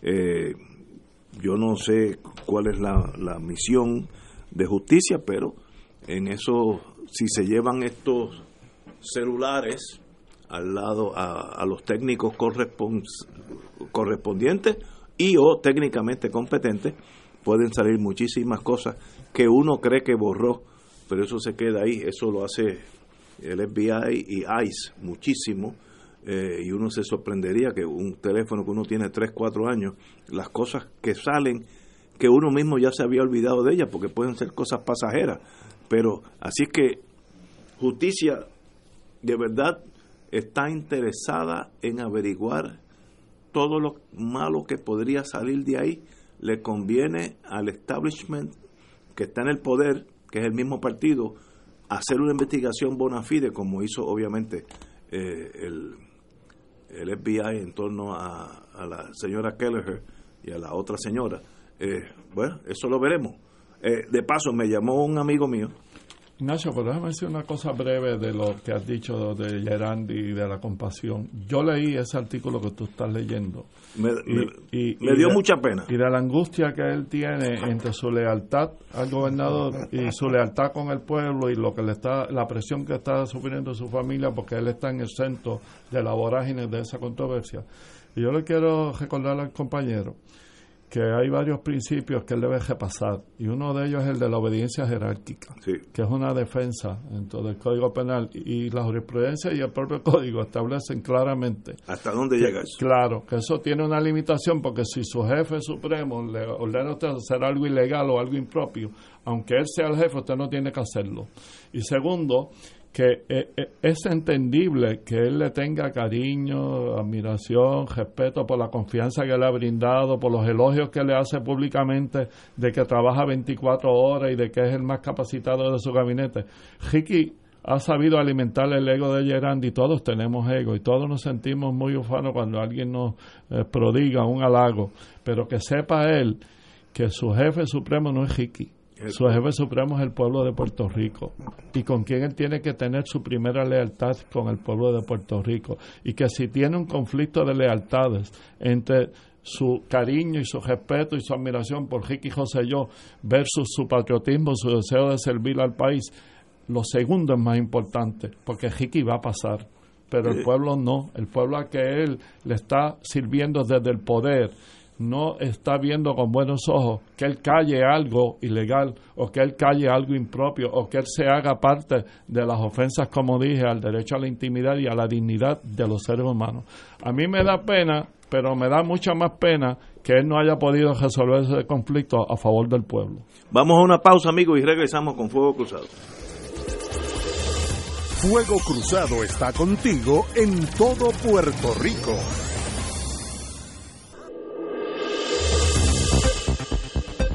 Y ahora continúa Fuego Cruzado.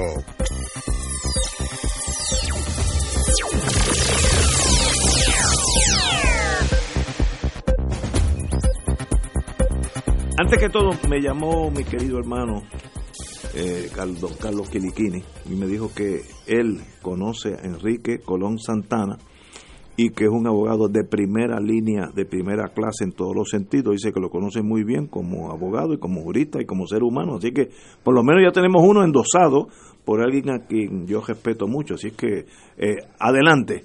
Como dije anteriormente, ahora están ellos con la historia. Estábamos hablando del el encontronazo. Y en función brevemente, ya hemos ido adjudicando que otro de los nominados, este Luis Ahora no tengo aquí la lista, Luis. Luis Algo. Voy a buscar aquí.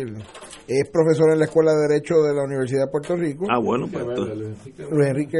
Entonces, si es el esposo de Ingrid Vilar. Eh, correcto. es, también un correcto. Y el otro. No es penalista, se ha dedicado más al derecho ambiental pero, el proceso mental muy bien así que excelente. Rodríguez Rodríguez y el otro es el abogado que llevó exitosamente la demanda contra la fiscal federal en el ámbito civil por el caso de, de persecución contra otra fiscal. contra otra fiscal sí. pero una vez más ya teniendo claro ya teniendo claro quiénes son el defecto inicial no se subsana. El proceso ah, estos son los designados por el presidente de la Cámara, que es el que controla la mayoría parlamentaria en la Cámara. Las minorías han sido excluidas de poder deliberar tanto en la selección de los abogados como en la encomienda. Porque alguien tiene claro cuál es específicamente la encomienda que se le ha dado a estos tres colegas. Yo no lo tengo al 100% claro. Y desgraciadamente eso me parece a mí que lo que hace es dilatar crear más incertidumbre eh, en vez de ayudarnos a encauzar esto adecuadamente. Pero vamos, suerte a los compañeros en esa encomienda que ellos espero la tengan clara. Al país no se le ha explicado con ese lujo de detalle. Ahora, sobre lo que estábamos hablando de lo de Gerandi, de lo de Gerandi Ricardo Gerandi Cruz. Eh, y, su salida como dijo ahorita este, apenada apenada no descompuesta es la palabra que hace que usan muchos de los de los de los eh, periodistas que han comentado la noticia descompuesto se tiene que sentir el país, que vamos a ver el desfile de todo de toda la capa superior de un gabinete de, un señor gobernador de Puerto Rico desfilando por el Departamento de Justicia, por Fiscalía Federal, por los grandes jurados, en el estrado de los testigos, algunos en el banquillo de los acusados.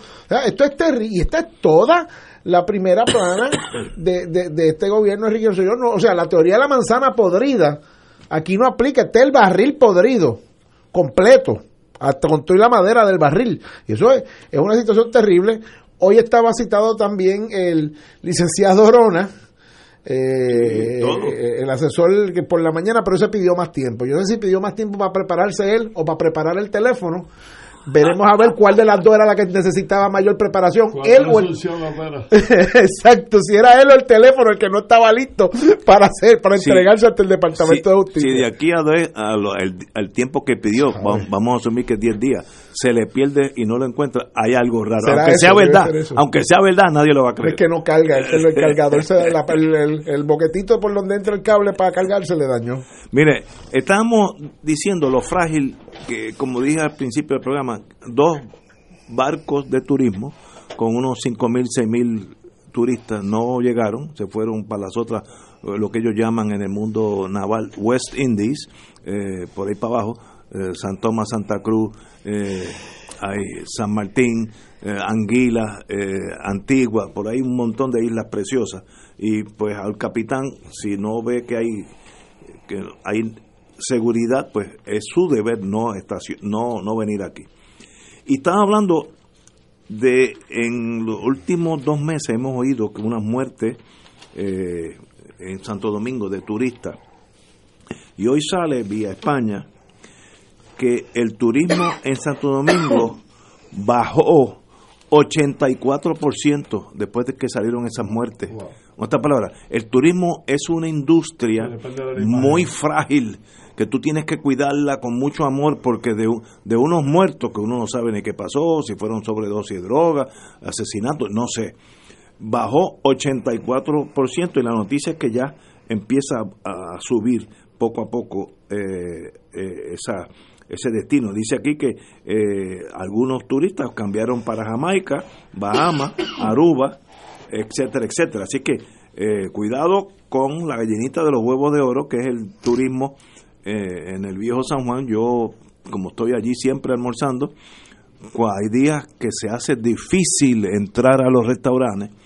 Nosotros esos días que ya los, que ya los conocemos, llegamos un poquito antes, porque si no, los, los turistas, y, eso es muy bueno para el turismo, eh, y muy bueno, conocen la isla, compran aquí, compran allá.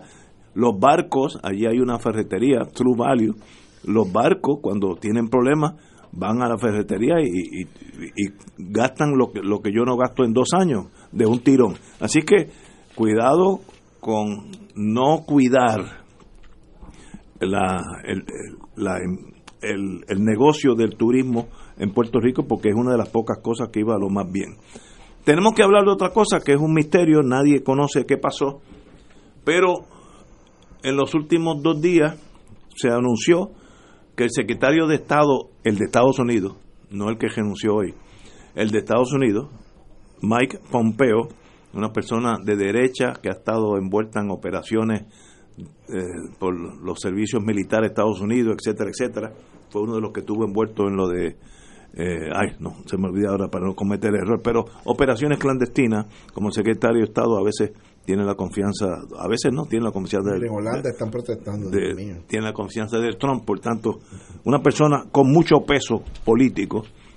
Y venía para Puerto Rico, se hizo un anuncio oficial de que se iba a reunir con las personas del Departamento de Estado norteamericano que están a cargo de emitir pasaportes en Puerto Rico, etcétera, etcétera.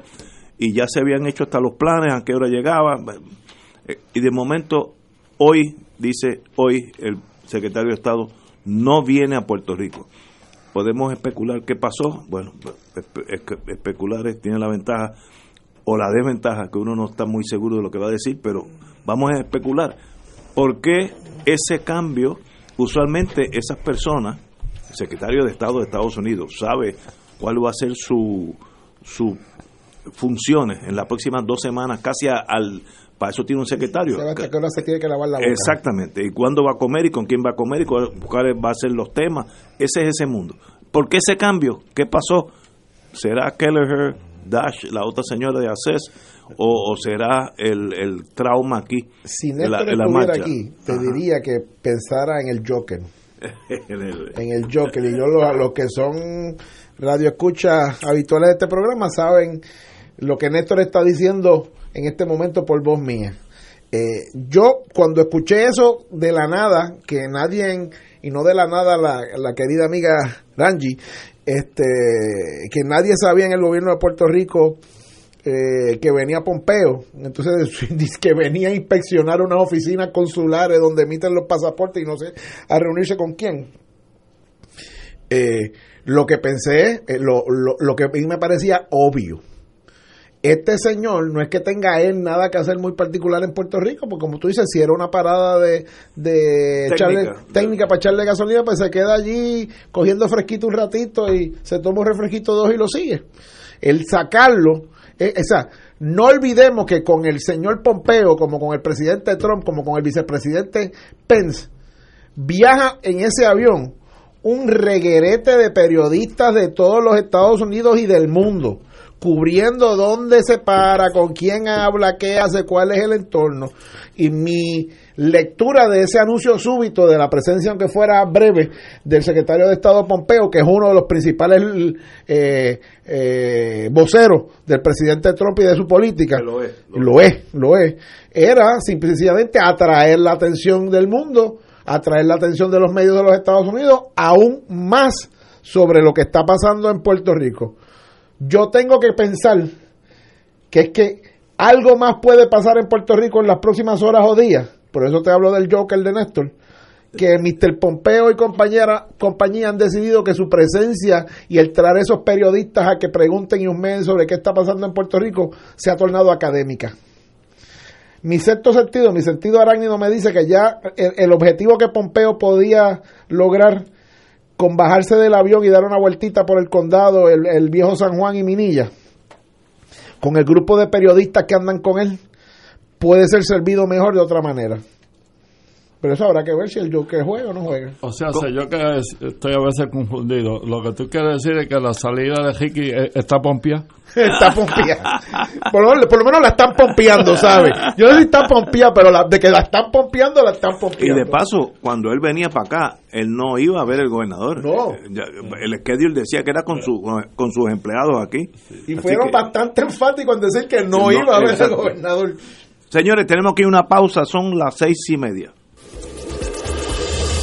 Fuego Cruzado está contigo en todo Puerto Rico.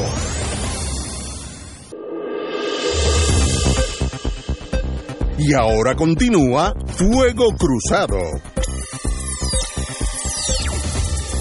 Regresamos, amigas y amigas, a Fuego Cruzado. El secretario de Estado, el licenciado Luis G. Rivera Marín. ¿El aún secretario de Estado? Eh, no, hoy, hoy. Por eso, hasta hoy. anunció que ya ha concluido la transición de su agencia y que ahora recae en la subsecretaria de la agencia, María Marcano, la continuidad de los servicios. Rivera Marín dijo que cuando le presentó la renuncia al gobernador de Puerto Rico, pero no lo destituyeron. Dijo que accedió a continuar en funciones hasta tanto culminase el proceso de transición en Estado, pero ya concluyó.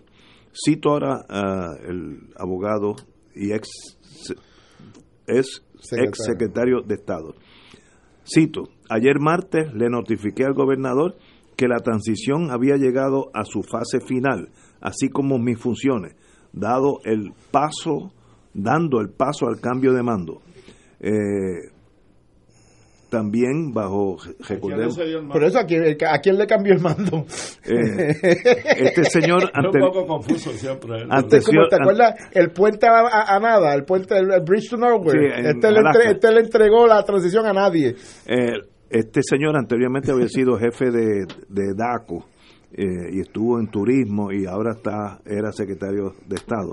Rivera Marín renunció tras divulgarse que era parte del polémico chat entre el gobernador Rosselló y miembros destacados de la administración donde habían comentarios sexistas, homofóbicos, amenazas y posibles actos ilegales, dice la prensa. Hoy, tras, las divulgaciones de este chat, hay una manifestación que, bueno, que es la que está sucediendo ahora mismo. En otras palabras, yo tengo un poco más de crítica a Rivera Marín y al señor Maldonado, el secretario de Hacienda, y es que ustedes no eran niños de 13, 14 años.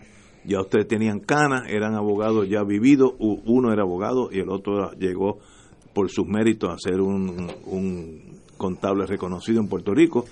Por tanto, es más inexplicable para estos dos que para los nenes eh, que estaban jovencitos de edad, que estaban allí jugando a ser mayores.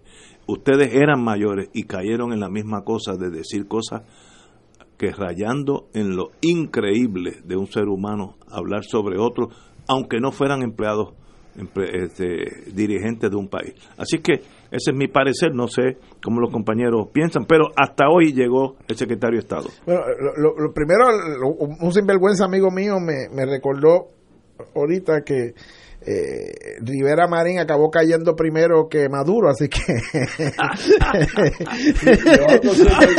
amigo mío me recordó, así que ya estaba Maduro para Así que fue, a veces uno va por lana y sale tranquilado.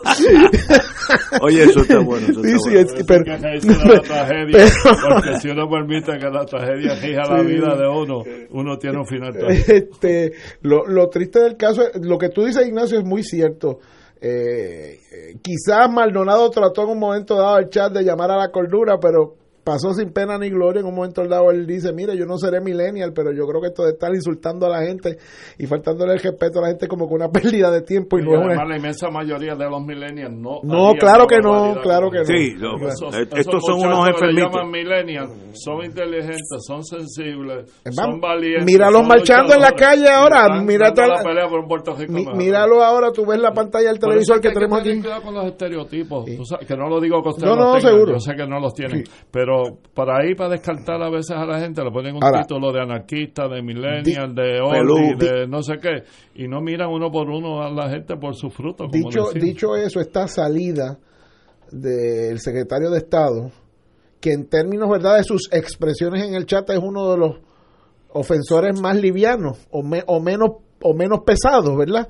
Sin embargo, fue se fue en la primera refriega eh, algunos decían que como una cuestión táctica para el gobernador entonces poder amenazar a los presidentes de los cuerpos, particularmente a Rivera Chat, para decirle, bueno, ya, exacto, exactamente, para entonces que se les chispoteara ayer o antier que Rivera Marín, bueno, había renunciado, pero era efectivo a fin de mes. Porque Rivera Marín estaba de haber sido despedido desde la vergüenza del avión que llegó a, Nowhere y que hizo quedar mal a todo Puerto Rico y, y Sarah Desde ahí debieron, aquella que hizo con... Claro, desde ahí debieron despedirlo, pero como estaba cumpliendo pero, la función... pero no lo despidieron, él renunció.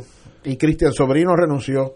Y, el otro también renunció. Ellos todos pero, renuncian pero estos ya eran hombres vividos. Estos no eran adolescentes.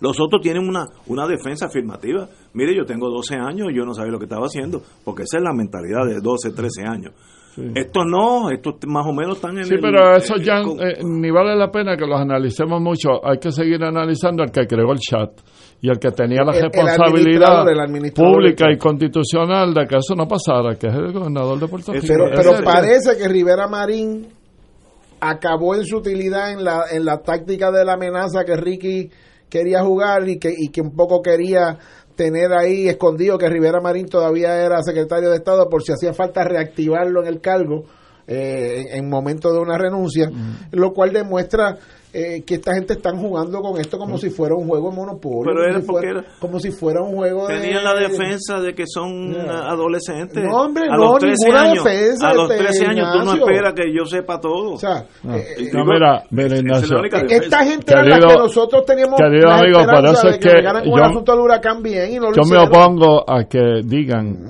que Trump es loco.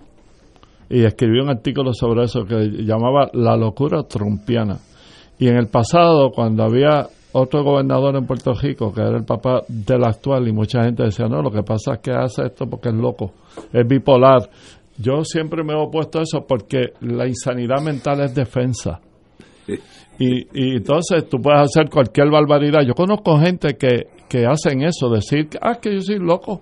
Y por eso fue que dije esto o que hice esto otro. No, no, no, no. El loco está enajenado de sus sentidos no puede distinguir entre el bien y el mal. Y si no puede, hay que sacarlo del puesto si tiene un puesto público. Pero además es defensa. Yo creo que saben lo que hacen, tienen intención, saben lo que es hacer daño y no se abstienen de hacer daño. Por eso, eh, el que es funcionario público, si no lo han sacado del puesto por incapacitado mental, entonces no es loco y uno tiene que analizarlo en términos de su ideología, de cuál es su intención, de cuál es su programa, de hacia dónde dirige su país. Eh, eh, por eso es que yo lo he dicho en serio, Trump no es ningún loco.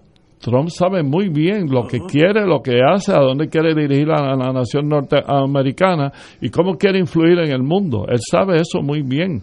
Entonces, nosotros tenemos que, tener cuidado en el debate público cuando excusamos a alguien, de nuevo, que no estoy diciendo a ustedes, pero lo he visto en, debates públicos de periodistas, por ejemplo, decía, ah, no sabemos con lo que nos va a sorprender Trump hoy porque como es loco. No, no es loco, nada. No, él sabe, él, tiene una misión uh, nacionalista, blanca, eh, de derecha extrema, su, su, super, super, supremacista de, sí, sí, de supremacía blanca. De supremacía blanca.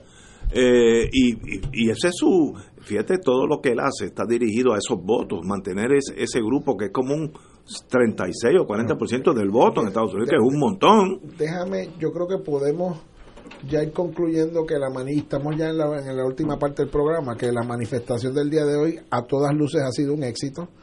Eh, que la movilización ha sido de decenas de miles, al menos, veremos a ver cuáles son los estimados. Que rompió la defensa inicial de que esa era una minoría, que es la misma minoría. O que era la misma gente que siempre que marchaba. Que demostró un consenso eh, amplio del pueblo. Este, veremos a ver en el transcurso de la noche qué evento adicional, si alguno se da. Yo espero que no haya ningún ningún evento de confrontación o de represión a ninguno de los manifestantes. Eh, pero yo tengo que concluir porque ya no empieza a ver cosas por las redes sociales que los medios de comunicación de Estados Unidos y del mundo van a reportar un contundente, una contundente expresión del pueblo de Puerto Rico pidiéndole al gobernador Rosselló que se vaya. Entonces, ¿qué pasa mañana? ¿Cuál es el análisis de lo que de lo que nosotros debiéramos esperar tanto de reacciones internacionales? Yo me imagino que esto envalentonará más gente en Washington a sumarse a la lista de republicanos y demócratas que ya están pidiendo la renuncia y la salida del gobernador Rosselló. Yo no sé si esto envalentonará a, nadie en Washington a pedirle a los legisladores de Puerto Rico que hagan su parte en esto, pero me parece que esto sube ya entonces, o sea, ya la teoría del gobernador, del mandato eh, democrático que él está defendiendo, de la democracia, del, del apoyo que él dice que tiene, va a estar socavada por las contundentes imágenes de, de los manifestantes en la tarde y en la noche de hoy. ¿Cómo evoluciona el juego mañana? ¿Qué pasa mañana? Eh, cómo el gobernador maneja la insistente eh, pregunta, no solo de los medios de aquí, sino los medios de todo el mundo que están llegando aquí, eh, de que ya la gente está en las calles por números enormes pidiéndole que se vaya. Bueno, ya lo veremos mañana en la prensa mundial tal vez. Oye, y eh, tenemos que ir a una pausa, amigos, ah, y regresamos. Hay más restricciones al dinero de Medicaid, que es crucial para la salud de Puerto Rico en septiembre. Septiembre es pasado mañana. Y ya dijeron, vamos a mandar el dinero, pero con muchos más contables al lado, contables nuestros y no de ustedes, porque si no se lo tumban. Vamos a una pausa. Fuego Cruzado está contigo en todo Puerto Rico.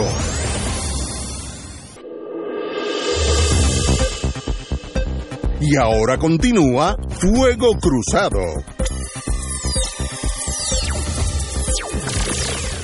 Estamos tratando de conseguir a un, miembro del bufete extendido. un miembro senior. Y extendido. Don Néstor Duprey, que está allí. Eh, vamos a ver si lo conseguimos para que nos diga por dónde. Pues yo, conociéndola, él está en la punta de la lanza. Yo conozco a mis muchachos.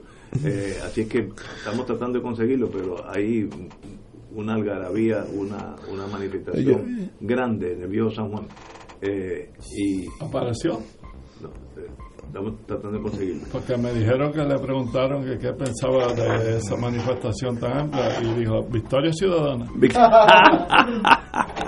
muy bien, lo, en lo que él llega, hay una noticia que es muy seria para todos nosotros. 2.8 billones, billones, 2.823 millones de dólares recibiría eh, Puerto Rico del programa de Medicaid el próximo año federal, del 2020. Eh, pero lo negativo por los ejemplos Keller, etcétera, etcétera, la otra señora se me dio hasta el nombre, es Ávila. Ávila, el comité de Energía y Comercio de la Cámara. Tenemos al, al, al hombre del bufete extendido. ¿Está en la línea? Sí, sí. Buenas tardes. Saludos, Ignacio, saludos Luis, saludos Héctor. Hoy, y a la gente y amigo Radio Escucha. En el día de hoy, usted es el bufete extendido, así que déjenos saber qué está pasando. Bueno, mira, yo creo que la primera conclusión general que uno puede llegar es que, por lo menos en el área del viejo San Juan, la tradicional ruta del Capitolio hacia el área de Fortaleza, en este caso Vallajá, nunca se había visto una marcha de esta, de esta cantidad de personas. Eh, la ruta principal era desde el Capitolio, eh, caminando en dirección al el Fuerte San Jerónimo y subiendo por la calle Norzagaray. Yo te diría que había tanta gente por el lado sur del Capitolio subiendo como gente subiendo por el lado norte en la ruta tradicional. Ni hablar de las miles de personas que se han quedado desde el área de Miramar para acá, la gente que se quedó en el tren urbano, o sea, yo no recuerdo en esta área en particular una marcha, concentración de esta, de esta magnitud. ¿Por dónde están ahora? Bueno, están llegando el grupo principal. Yo me quedé obviamente atrás para poder entrar con, con poco ruido. El grupo principal ya está llegando al área de la de la Norzagaray en dirección a al a la plaza del quinto centenario, Ah, pero ya. todavía hay gente acá en el área de, de cerca de la casa, cerca de la, la casa, el- lo que era el antiguo casino, el centro de recepciones, subiendo en dirección a la Norzagaray. Wow. Y, y Néstor, O sea, para que tengamos una idea de la magnitud y ni hablar de la gente que se ha quedado pues abajo eh, de, pues, con dirección allá a la Norzagaray en algún momento. Bueno, y la O sea, foto pero ha sido ha sido una manifestación realmente y, y multitudinaria. las fotos aéreas que uno comienza a ver del casco del viejo San Juan, lo que demuestran es que todas las arterias, o sea, todas las calles de una manera u otra han sido eh, No, todas las ocupadas. calles que van en dirección hacia el Morro, Plaza Quinto Centenario están llenas. Sí, sí, que, la- que la marcha se ha, como, como el agua, se ha, eh, se ha ido por todos los canales Bueno, disponibles. pero es que era, era predecible. Yo he leído algunos comentarios de que la marcha se desorganizó. Miren, no había forma De de organizar. organizar esa cantidad de personas en ese en, en un espacio tan reducido como ese. Eh, yo creo que otro elemento a resaltar es que no ha habido incidentes eh, que lamentar. La conducta de la gente ha sido, pues, eh, muy disciplinada, muy organizada. Los mensajes de los artistas, ha habido una, se ha resistido la tentación al protagonismo político y yo creo que hay un elemento que después mañana podremos podremos analizar con más calma, ¿no? La gente que está aquí no es la gente que tradicionalmente asiste a estas cosas. Luis y yo que pues desde tarde en los 80, temprano en los en los 90 hemos ido hemos ido a actividades de, de cosas como esta eh, uno sabe ya quiénes más o menos vienen a estas actividades y aquí no está el típico manifestante aquí hay mucha gente que pues probablemente esta es su primera actividad de esta naturaleza mucha juventud pero mucha gente de clase media mucha gente de la tercera edad en fin es un es un arco iris bastante interesante los que han participado aquí Excelente, Néstor. Como siempre, un privilegio tenerte aquí. Mañana nos veremos aquí a las 17 horas. ¿Qué, falta? Antes, antes de irme, Ignacio, recuérdate repasar. Hoy es miércoles. mañana es jueves. Día de gran jurado.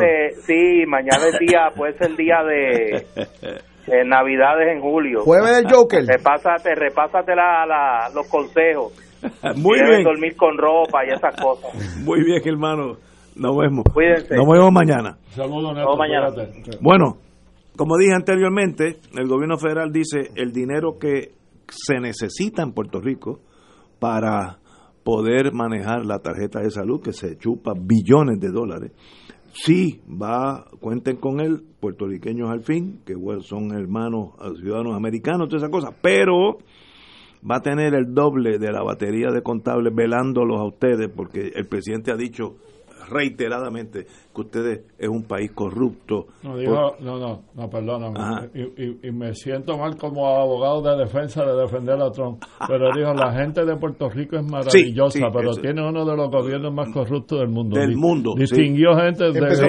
americana como yo no me siento parte de ese gobierno, ni me sentí aludido como corrupto. Pero, en otras palabras, que el flujo de ese dinero a la tarjetita suya, cuando usted vaya al médico que sea, puede haber un poquito más de fricción porque no lo van a soltar tan fácil como antes porque no confían en nosotros y eso es un castigo buscado por nosotros mismos, nosotros digo el gobierno, porque eso eso no no vino de un marciano, no hizo no creó ese problema.